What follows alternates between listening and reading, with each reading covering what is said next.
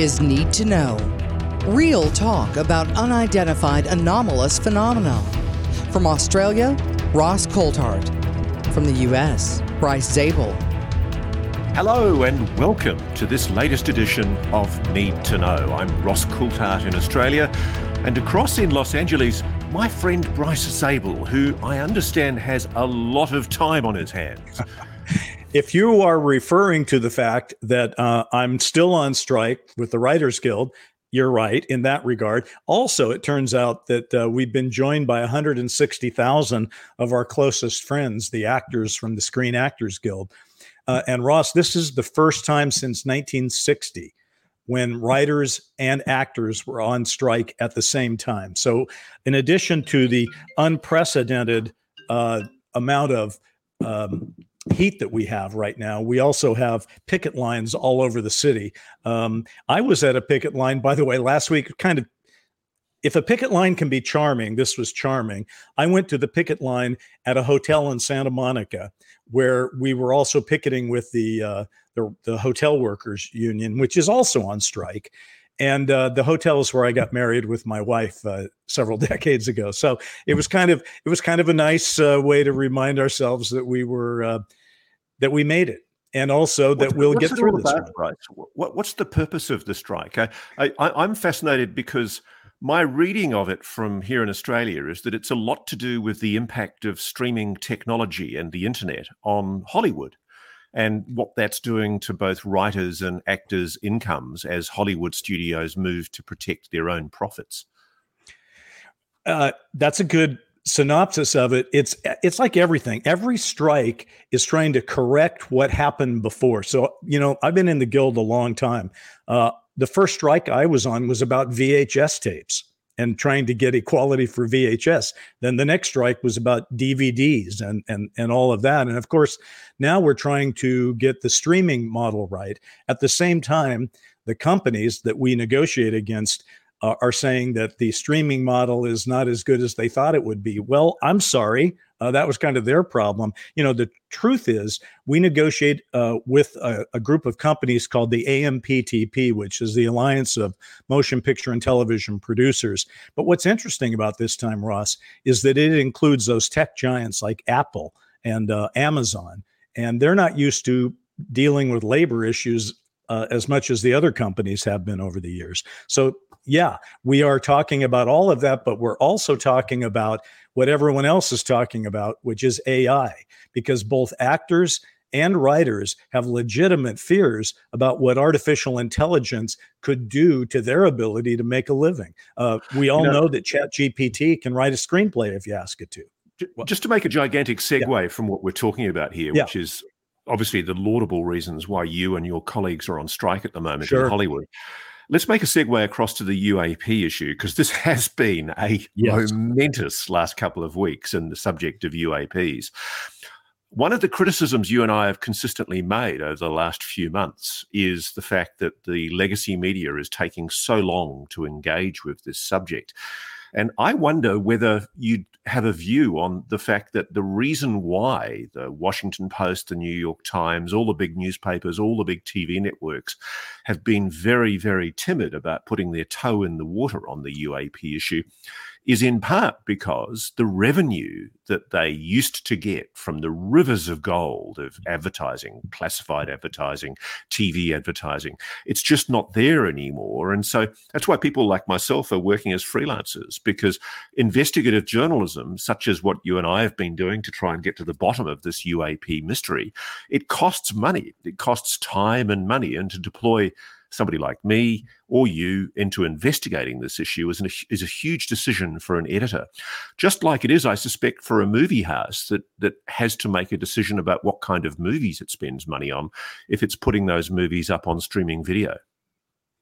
Well, maybe I, I, you know, I think this one may boil down to some just basic issues. Uh, people are kind of ticked off that uh, the work conditions that writers and actors work on have changed because uh, the companies don't want to pay them more. But at the same time, the companies have made more money than they've made in a long, long time. And the CEOs of some of these companies, like Bob Iger at Disney and David Zaslav at Warner Brothers, these guys make $30 million a year without the bonuses. Some of them That's a bit more than you're earning, mate. I, I, you know, yeah. 30 million bucks, it's not too far off your income, is it? I don't make that much in a week. Overpaid Ross, screenwriter in Hollywood. It'd be so nice. But, you know, the, it, it is interesting. I, I just wonder, though, if we could we can't really lay the UAP lack of coverage uh, based on anybody's financial model. I think it has way more to do with this stigma which still exists. I see um, you know I have a friend who I'm working on a project with and um, he says he, you know, he's seen all the stuff. I've told him all about David Grusch, and he knows about all the things that we're going to be talking about in this episode. And he says every time he looks at his news feed, he never sees anything about this even though here he is interested in it, but there's never anything about it. And, um, and for example, yes, and yes, uh, well, sorry, I interrupted you. Sorry. No, no, it's. I, I, was just going to say one of the things I do on Sunday mornings, uh, and we're taping it in on a Sunday afternoon, is I watch uh, Meet the Press and I watch uh, This Week with George Stephanopoulos. I just like to find out what people are saying about politics and and what's going on in the nation's capital. So here we have all these things that we're about to lay out that are going on. And was there a single peep about it? Uh-uh. Now, here we're we're going to be talking about Chuck Schumer and all the other things. Well, my gosh, that would seem like it ought to be part of anybody's discussion on a Sunday morning news show, but not at all. Missing in action. So, my friend, last time you and I spoke on Need to Know, we were talking about the Gillibrand Amendment, right. the legislation that she's proposing, I think, as part of the Intelligence Authorization Act, um, the intelligence appropriations. Uh, but this time, Chuck Schumer, no less than the Senate Majority Leader, last week pulled out of her hat a most incredible piece of legislation proposed as an amendment to the fiscal year military appropriations. That's the National Defence Authorization Act. And let's be clear, this is only an amendment, a proposed amendment. It's a bill or amendments per se. So they're going to go in for consideration by the full Congress. But what's important about this legislation is that it's bipartisan. It's both the both the Republicans and the Democrats. And I have never, I, I, truly, I'm just gobsmacked at what it says. I, I want to take us, though, to a very, very important uh, part of this legislation, which is called the um, to provide for the expeditious disclosure of unidentified anomalous phenomena records. It's essentially disclosure in all but name, a controlled disclosure. And for those debunkers out there, I, I, laughed this morning because there's one very squawky, irritating little debunker who, frankly, uh, I will not name, who has been jumping up and down saying that Congress uh, once got fixated on vampires in the 19th century. And so it's not at all unlikely that yet again Congress has been distracted by the unreal UAP issue. And, um, you know, they're going to go down the path of taking seriously UAPs when, of course, any sober minded scientist and sensible person wouldn't believe a word of this. And then you go to section two, my friend, findings, declarations, and purposes. And it's quite clear that the Congress, Senator Schumer, knows something. It's quite clear when they say that all federal government records relating to UAP should be preserved and centralized for historical and federal government purposes. They should all have a presumption of immediate disclosure and should be eventually disclosed to enable the public to become fully informed about the history of the federal government's knowledge and involvement surrounding unidentified anomalous phenomena. This is not speculation. I know for a fact from my own sources that there have been secret witnesses now giving evidence to key Senate and House intelligence committees. This is the moment. This is where the Congress finally turned the corner and for the first time states quite categorically yes, the federal government or sections of the federal government are hiding something. It says in, um, what is it, a clause or a subsection, subsection two of section two of this proposed amendment. Legislation is necessary because credible evidence and testimony indicates that federal government unidentified anomalous phenomena records exist that have not been declassified or subject to mandatory declassification review, as set forth in Executive Order 13526, relating to classified national security information due in part to exemptions under the Atomic Energy Act of 1954, as well as an overbroad interpretation of transclassified foreign nuclear information which is also exempt from mandatory declassification, thereby preventing public disclosure under existing provisions of law. My friend, this is not speculative. This is no. Congress saying categorically information has been improperly withheld. This is historic it's historic and there's so much to unpack in what you just said. The one thing I will say is there's a lot more evidence for UAP's existence than there is for vampires. So I, think it's probably a, a worthy thing for. I like vampires. I'm a Hollywood writer. I've written a couple of vampire pieces, but I never thought when I was writing about vampires, I was, uh, you know, writing about the truth. I felt that way when I've written about UAP and UFOs. Okay, a couple of things. Um, Chuck Schumer, just so we can all appreciate this, you said he was the Senate Majority Leader. Well, guess who the last Democratic Senate Majority Leader was?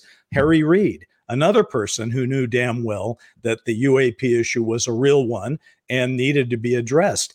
Uh, it is shocking, I have to say, uh, because Chuck Schumer is a man who's made his career uh, by politically being aware of how things are going. And you wouldn't expect Chuck Schumer to actually utter in an actual sentence the phrase non human intelligence. But that's exactly what he did this week. 26 times, 26 yeah. times in that legislation.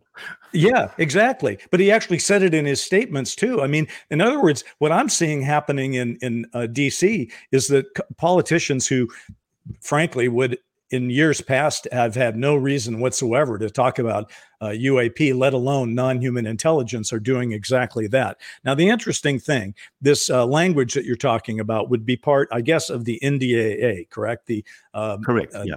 National Defense uh, Authorization Act, which I should remind everyone, Ross and I have talked about a great deal in some of our podcasts because uh, the NDA of the past two years has included some really uh, interesting language about how to investigate UAPs and some fairly militant language from Congress people like uh, Kirsten Gillibrand, et cetera. And I should also point out the NDAA passed easily these last two years in a bipartisan fashion, and uh, the UAP issue was never singled out. There is one flag on the play, though, for this uh, legislation to pass as easily as it has in the past two years, independent of this new UAP language. And that is that the Republican House has put in some of their favorite issues uh, about how to deal with abortion and, and some other issues into the, the, the whole NDAA and then pass that and send it to the Senate, the Senate is going to strip out some of those things. So suddenly, the NDAA, which has usually been something where everybody goes, "Yep, we got to support the military. Let's vote yes," and that's how the UAP stuff snuck through. Possibly, uh, we may not get that lucky with it this time because obviously it's going to be a very contentious uh, road to passing it. The other thing I just wanted to say, uh, in reference to what you're talking about, what what uh, this new language says, and what uh, uh, Chuck Schumer, Senator Chuck Schumer, the majority leader, um, is suggesting, I, I, assume by including it, is to do with UFO records what the nation tried to do back in 1992 with the uh, JFK Records Act, which was to create a panel of some kind that would review these records and uh, with the JFK thing, they ended up releasing a lot of records over time. They were given uh, a time to get it done. They asked for more time, and and I should point out. At the end of the day, while a lot of records about JFK were released, there are still some that remain classified uh, that made it through the Trump administration and the Biden administration. And it took years to get to that. So I'm hopeful that this uh, strategy will go a little faster if we're going to be talking about UFOs. That's a great summary. I, I, one of the things I, I think we need to emphasize with Chuck Schumer's role in this is up until now, we hadn't heard from Chuck Schumer. And this is amazing. This is why it's quite extraordinary that we're now hearing from him because he's obviously, because of his status as the Senate Majority Leader, he's a member of the Gang of Eight. And so, if there's any part of the Congress that's been briefed in at all to any part of what's now slowly being revealed about the UAP legacy program, it's members of the Gang of Eight. And I am aware from my own sources that there have been meetings in the Senate where uh, particularly the Senate Select Committee for Intelligence, the House Permanent Select Committee for Intelligence, and uh, also I think the Armed Services Committees in both houses uh, have basically had hearings on the issue of UAPs. And a lot of witnesses have already given evidence. And this is what's informed Schumer. Rubio and Gillibrand to make this bipartisan legislation. And it's a doozy. It also says in the, um, if, if you like, the statement of reasons why this legislation is necessary, it says that the Freedom of Information Act, quote, has proven inadequate in achieving the timely public disclosure of government unidentified anomalous phenomena records that are subject to mandatory declassification review. It's acknowledging, frankly, at the heart of this, that there are records that ought properly to have been released. It says legislation is necessary to re- restore, the word restore, proper oversight over UAP records by elected officials in both the legislative branches of the federal government that has otherwise been lacking as of the enactment of this act. So that's an implicit, an explicit, sorry, acknowledgement that the Congress has been improperly, if not illegally withheld information. This is serious shit, Bryce. I, am sorry to be blunt about it, but I am just gobsmacked at what is in this law. It's, I, have I've actually been reading it over again and again and again. And as you say, the number of references to non human intelligence. The final clause that I just loved as to the statement of intent of the legislation is in subclause or subsection 7. Legislation is necessary to, quote, afford complete and timely access to all knowledge gained by the federal government concerning unidentified anomalous phenomena in furtherance of comprehensive, open scientific and technological research and development essential to avoiding or mitigating potential technological surprise in furtherance of urgent national security concerns and the public interest. Now, just to reiterate, my friend, somebody of the seniority of Chuck Schumer, the Senate Majority right. Leader, one of the most powerful people in the Congress, is explicitly saying this is real, is explicitly saying things have been improperly withheld. He knows something. And I know he knows something. Yeah. I've known about this for some time, but this is this is way beyond what I ever expected. Need to know continues in a moment.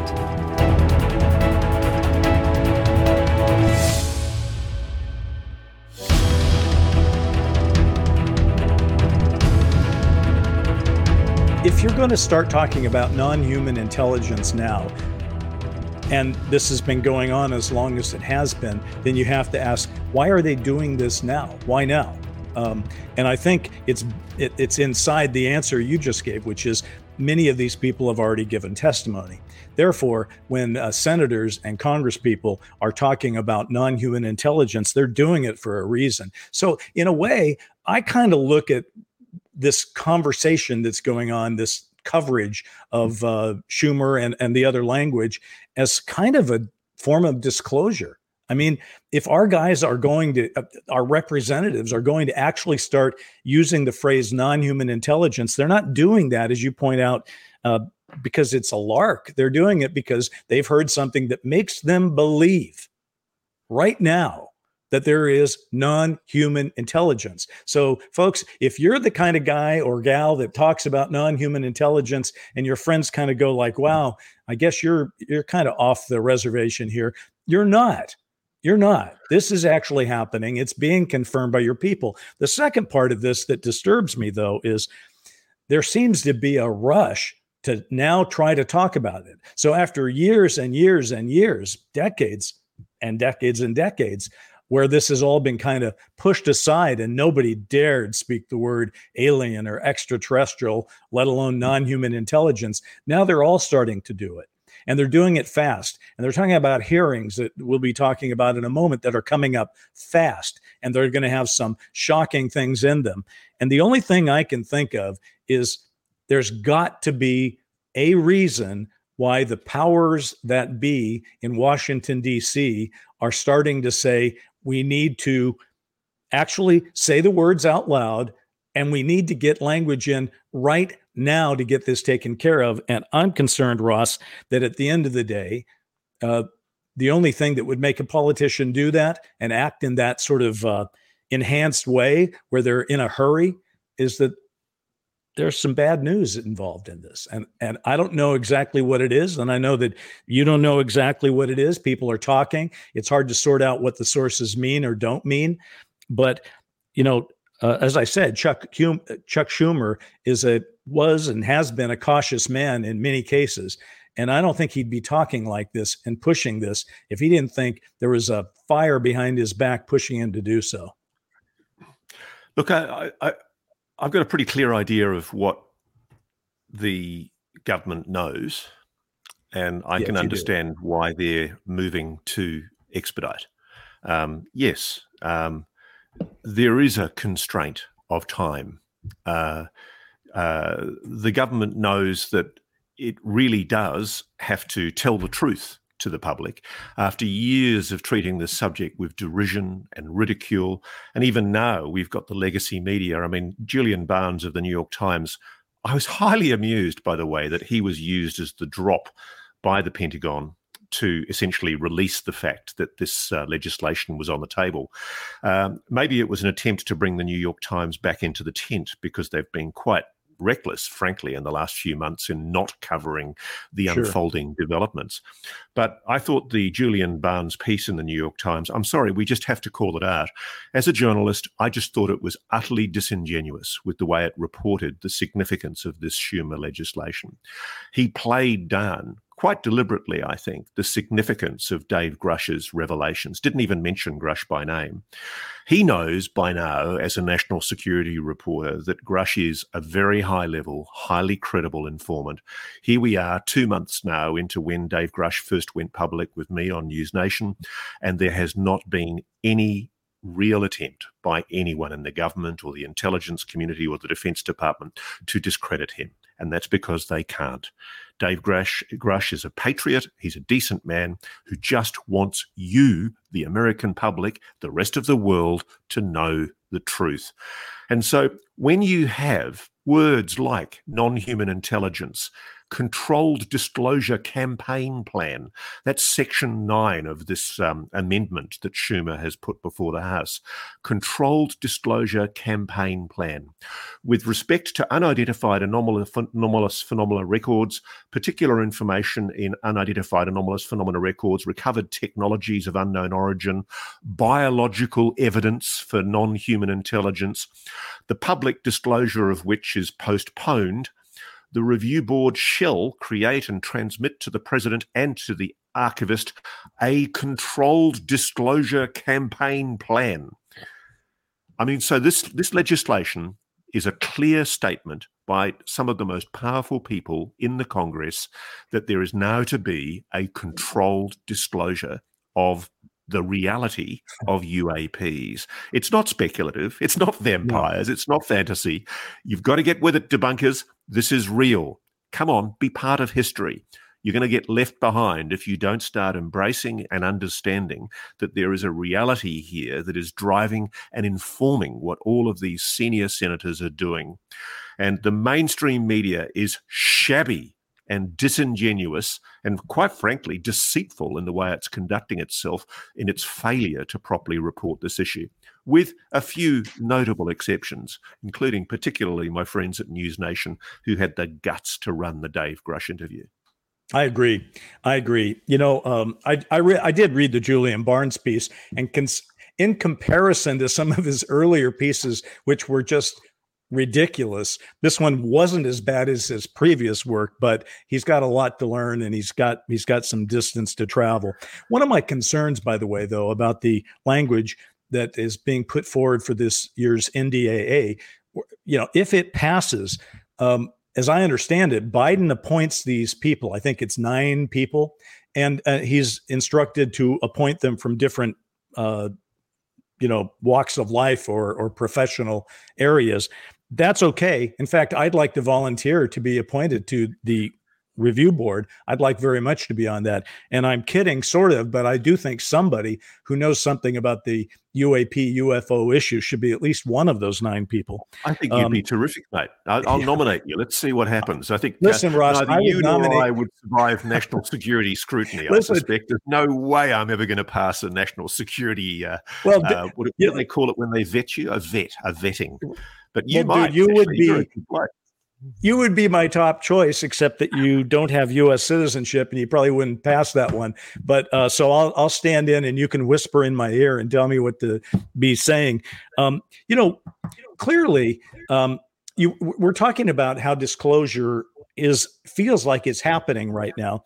And um, as you know, and many of the people listening and watching right now know that I, I did spend a, a, a, year of my life writing a book with Richard Dolan about that AD after disclosure.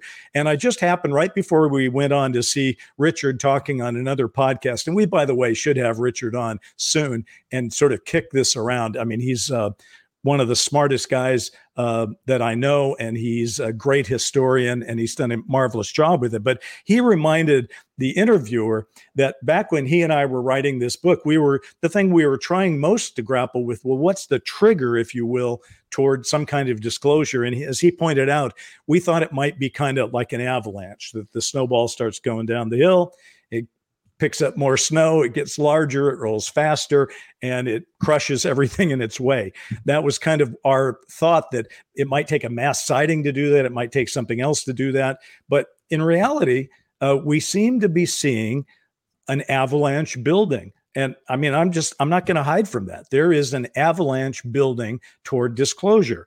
And as uh, Rich put it in this interview, he said, some people think it's like rats deserting a, a sinking ship, that you know once it becomes clear that the the secret is becoming public that uh, other people are going to want to come out and tell their stories that does seem to be what is happening right now. And so i keep thinking um, that it is possible for someone to put this toothpaste back in the tube. It is possible for this forward motion that we're seeing to stall but it's not likely. More likely is uh, what is going at, at, at a good pace, but a little deliberate and slow, may pick up and just go over the edge in a in a short period of time. Richard did point out that he talked to a mutual friend of all of ours, Stephen Bassett, who has devoted his life uh, to to trying to get this story out. And even though, as I joke about uh, Steve Bassett, that he predicts disclosure will happen next year and eventually he'll be right, now Steve Bassett even is talking about weeks and not months uh, for some form of acceptance and disclosure. And I would say, Ross, if I'm hearing Bassett talk about that, I'm thinking the reason he's saying things like that now, uh, and the reason he's he's moved up from years to weeks, uh, you know, not months, is because he's thinking about these hearings that we're being told are about to happen. And I know that you have your finger on the pulse of these hearings going on in DC. So I thought I'd tee you up to brief us on that one. Sure. Well, I mean, what I do know is there's apparently going to be a hearing on the 26th of July, and um, it looks like it'll probably be a subcommittee of the United States um, Armed Services Committee, the House, uh, and um, uh, I'm told uh, David Grusch probably will be testifying. And I'm told also that there are plans for possibly three other witnesses to testify and uh, hold on to your hold on to your horses because uh, it's uh, frankly I, I, just can't believe it. Frankly it's amazing to me how quickly this is all unfolding. But um, uh, I, I, think you can expect some pretty candid well, Russ, I want to ask you about that though.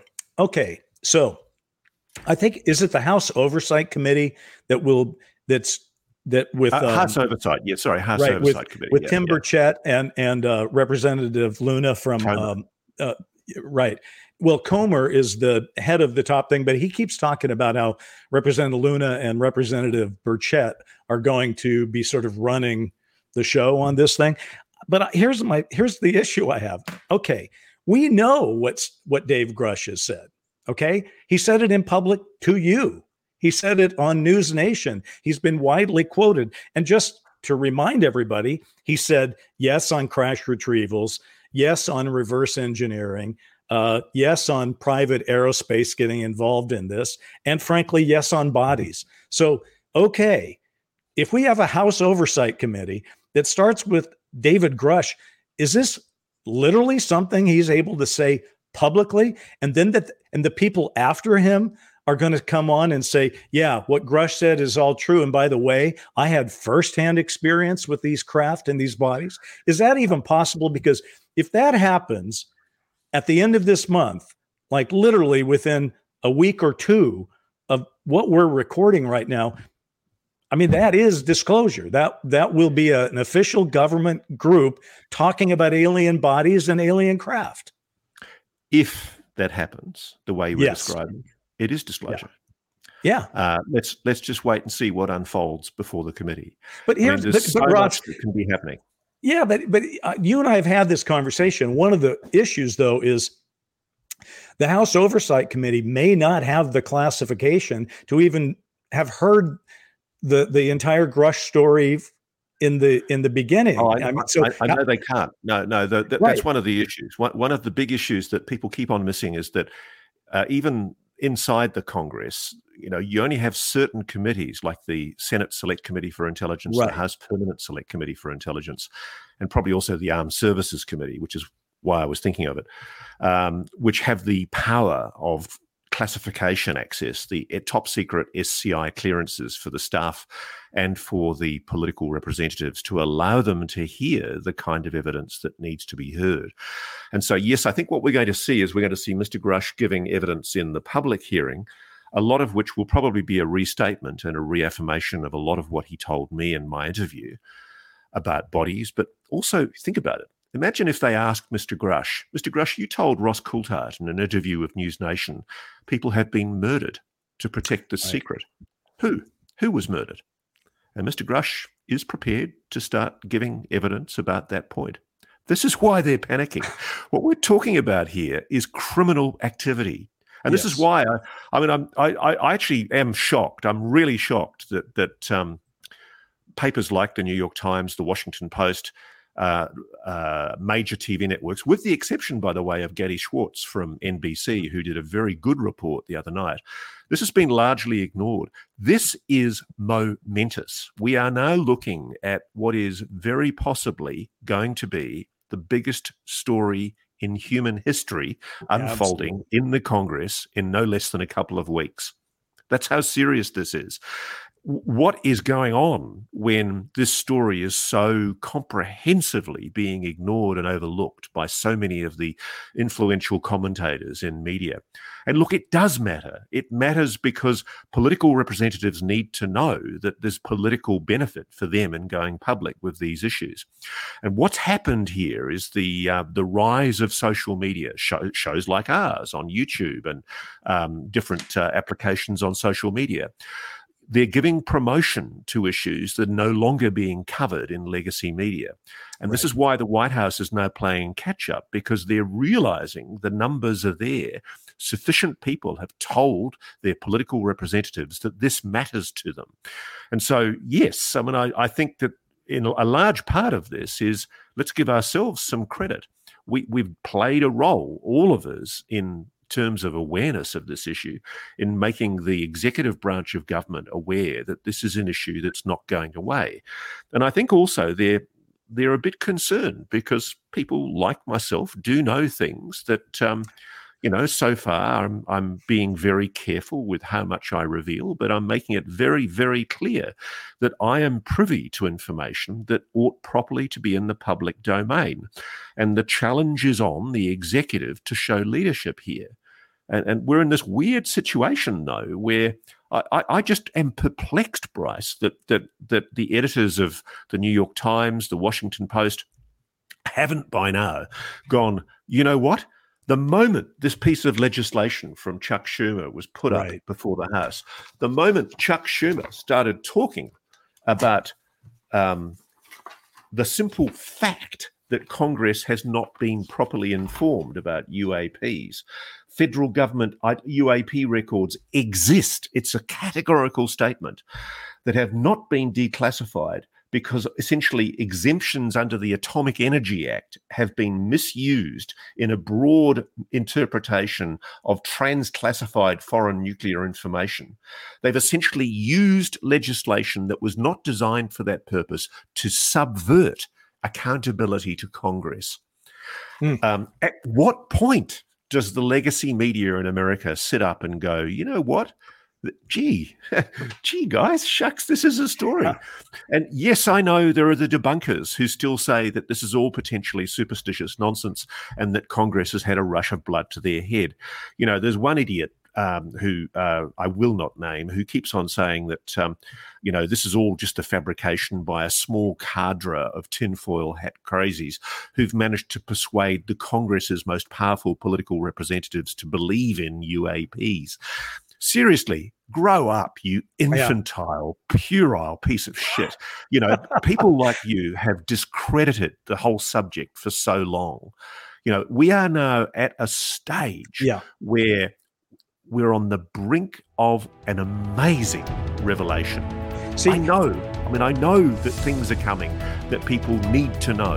And that's why we called our show Need to Know. Stay with us. We're back in a moment because you need to know.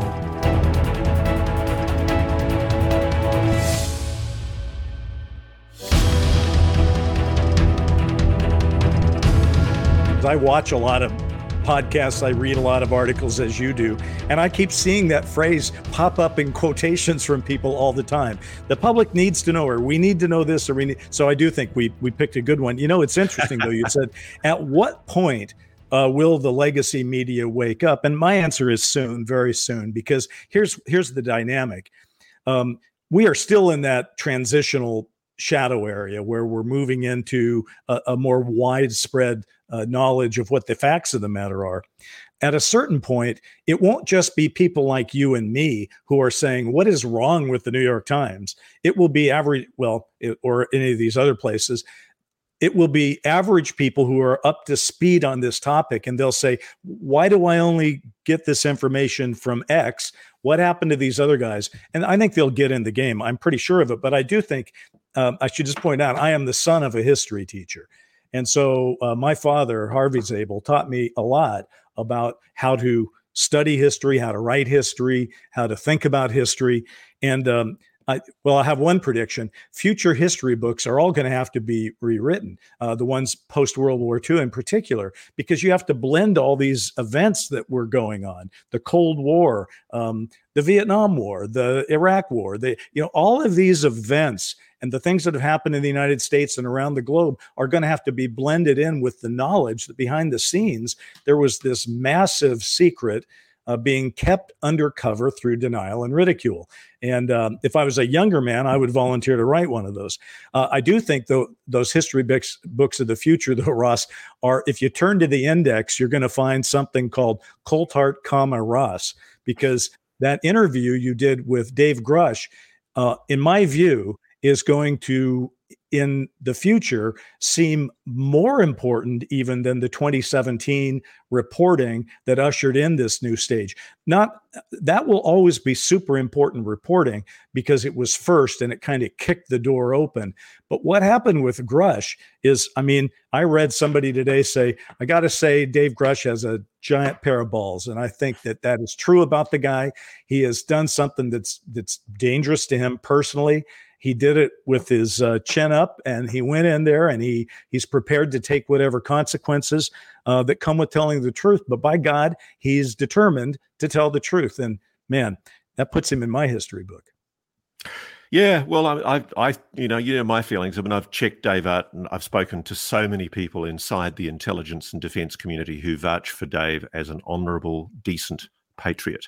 And nothing bears out more the veracity and the authenticity of his claims that the House, or sorry, the Senate Majority Leader has backed this legislation, which essentially states as a categorical fact that records on UAPs are being essentially improperly withheld using clauses and exemptions that are not proper.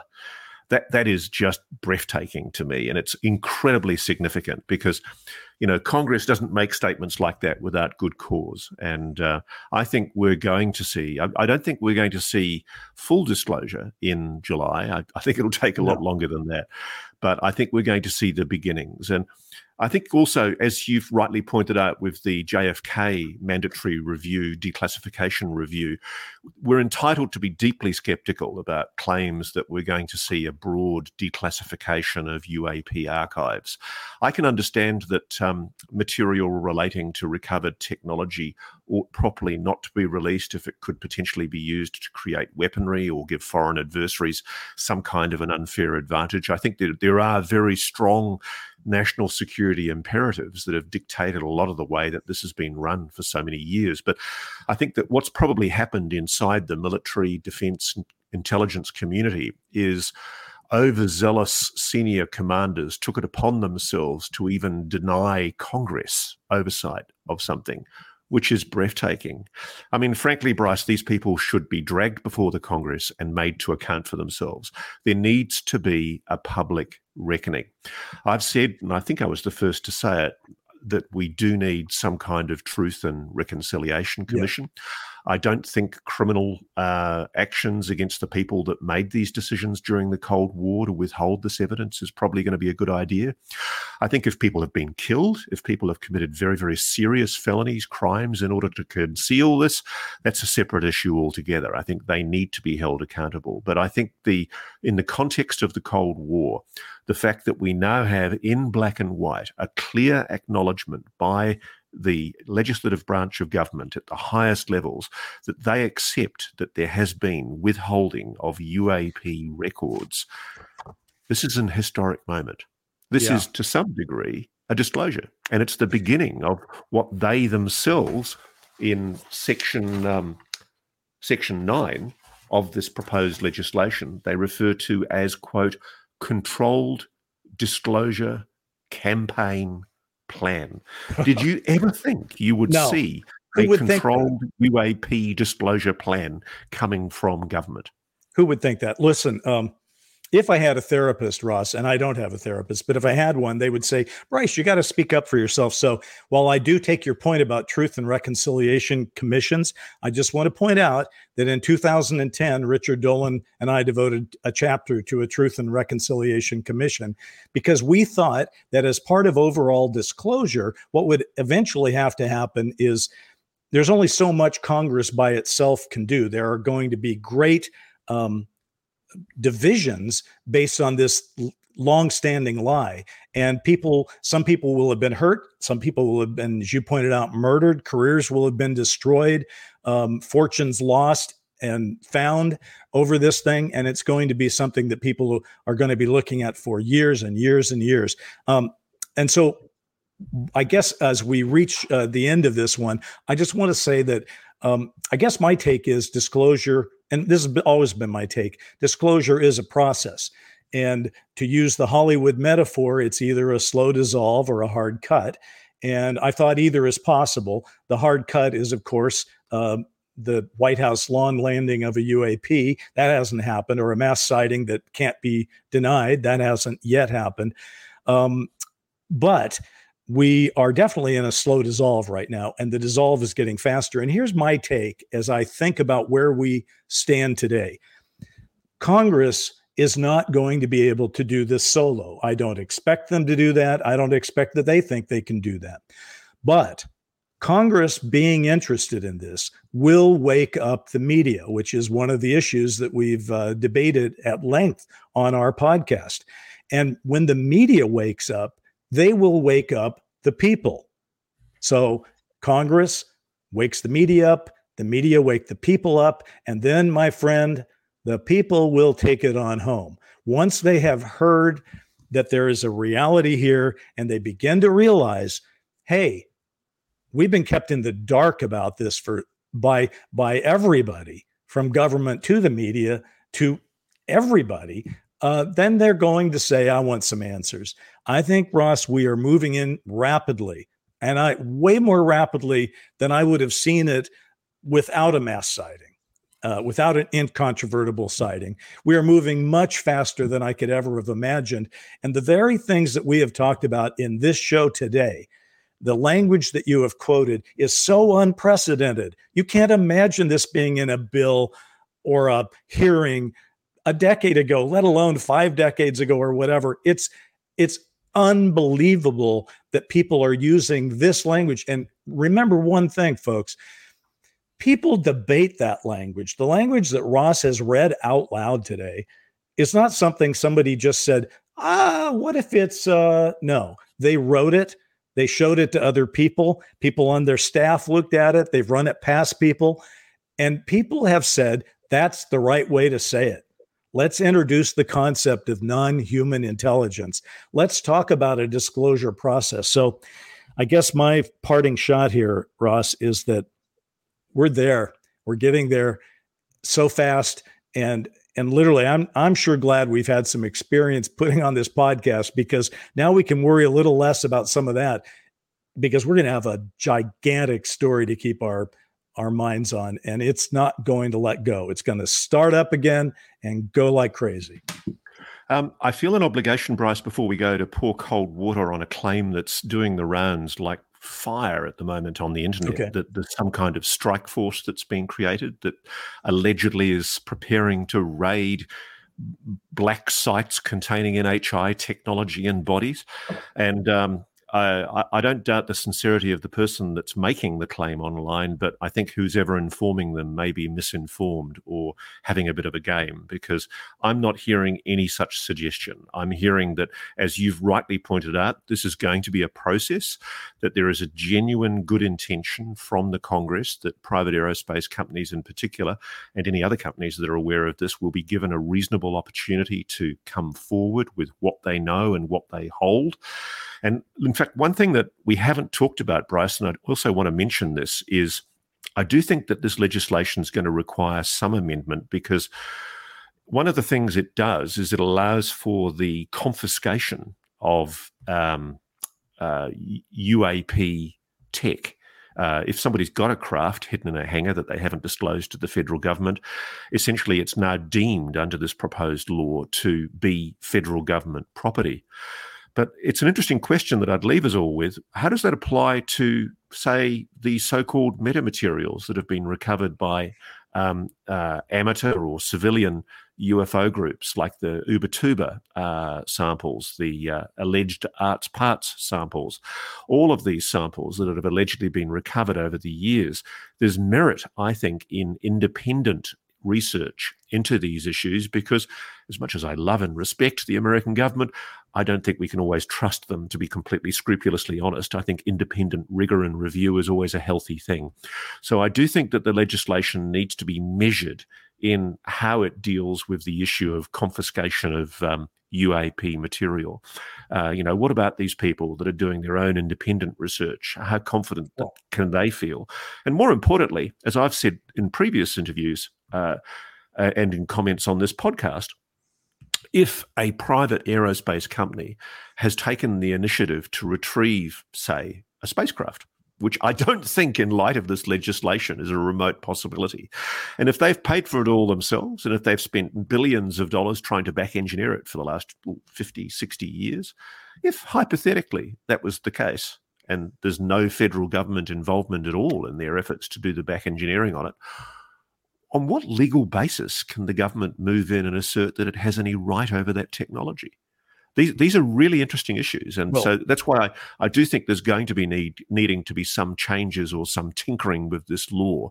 Uh, otherwise, there's going to be a massive lobby behind the scenes from people in private aerospace. And, and I don't know how it is in Australia, but here in America, almost everything ends up in court. So the very issues you're talking about, you know, there could be a Supreme Court uh, challenge someday to who owns what.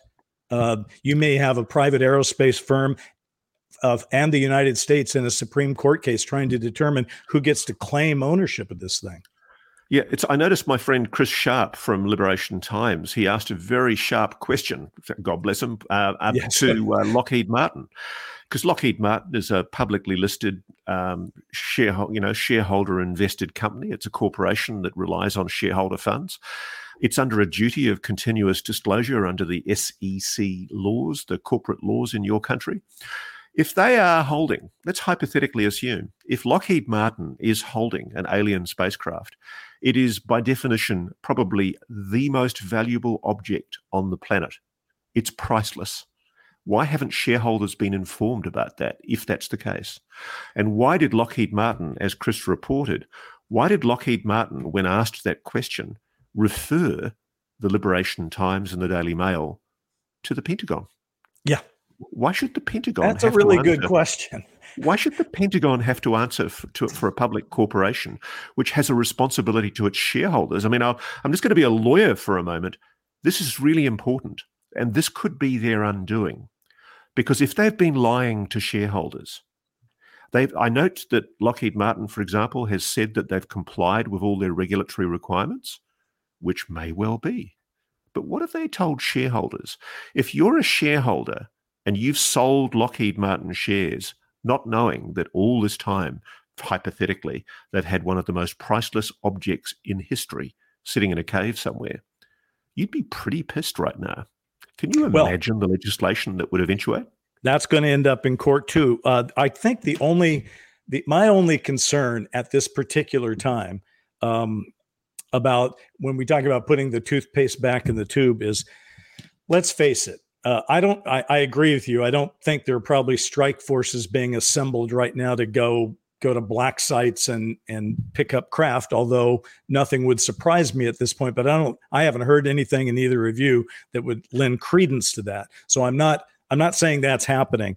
But I think what is happening though is if it is all true that there are craft, a dozen craft in possession of uh, either the government or private aerospace, if other countries have them, etc., the one, what do we know when somebody has something that they don't want people to know that they have or whatever they want to confuse it? Let's take the presidential records, uh, the classified documents that Trump had at Mar-a-Lago. Well, they tried to hide them they moved them around. I'm concerned that somebody that actually has a craft or a body or metamaterials or whatever or documents is standing metaphorically right now over that shredder just putting one thing after another in the shredder and and I just want to caution anybody who's doing that that not only are you not working in the interests of the people of the world but you're probably committing a criminal act by shredding those oh, documents oh, and hiding those definitely craft. Yeah. Right. So you're a committing a crime right, right now. So I would advise you to stop and get on the right side of history and instead cooperate in the ultimate investigation. That's my, you know, advice for what it's worth. And, and, just to close for myself, that's why I thought it was so important to mention the fact that I'm aware that there is a large craft which is the subject of um, a lot of speculation on the internet. I can't reveal where it is because it is very, very national security sensitive. And I don't want to do anything to compromise the good work that the US does do, both in your country's interests and in my country's interests. Um, but I did want to put the people on notice who might be trying to engineer a cover up that we actually know a lot more. I certainly know a lot more than I'm letting on publicly. And we're waiting to see how honorably and truthfully they conduct themselves. And be aware, so is the Congress. They know right. a lot more than they let on. They're already watching. They're watching and waiting and just seeing what these executives do. Because there are. There are people sitting in SCIFs right now in private companies debating what they should do. And one of the issues that's foremost in their minds is protecting their company's profitability. They are sitting on assets, allegedly, worth incredible sums of money, technological advances that are of enormous benefit to the world, not just to their company. They need to be put on notice that they're now being very, very closely watched. They have egregiously breached the oversight rules of the Congress and collaborated criminally with people in the defense and intelligence community if these allegations are true, if, as the Congress appears to think they are true, to withhold and conceal from the American public and the world the biggest secret in human history. They've got to decide, as you say, whether they want to be on the right side of history. I'll give you this a change is going to come. People get ready. Need to Know is a joint production of Stellar Productions and Powerful Owl Productions. The producer is Rich Johnson. Want more? Find more at needtoknow.today. That's needtoknow.today.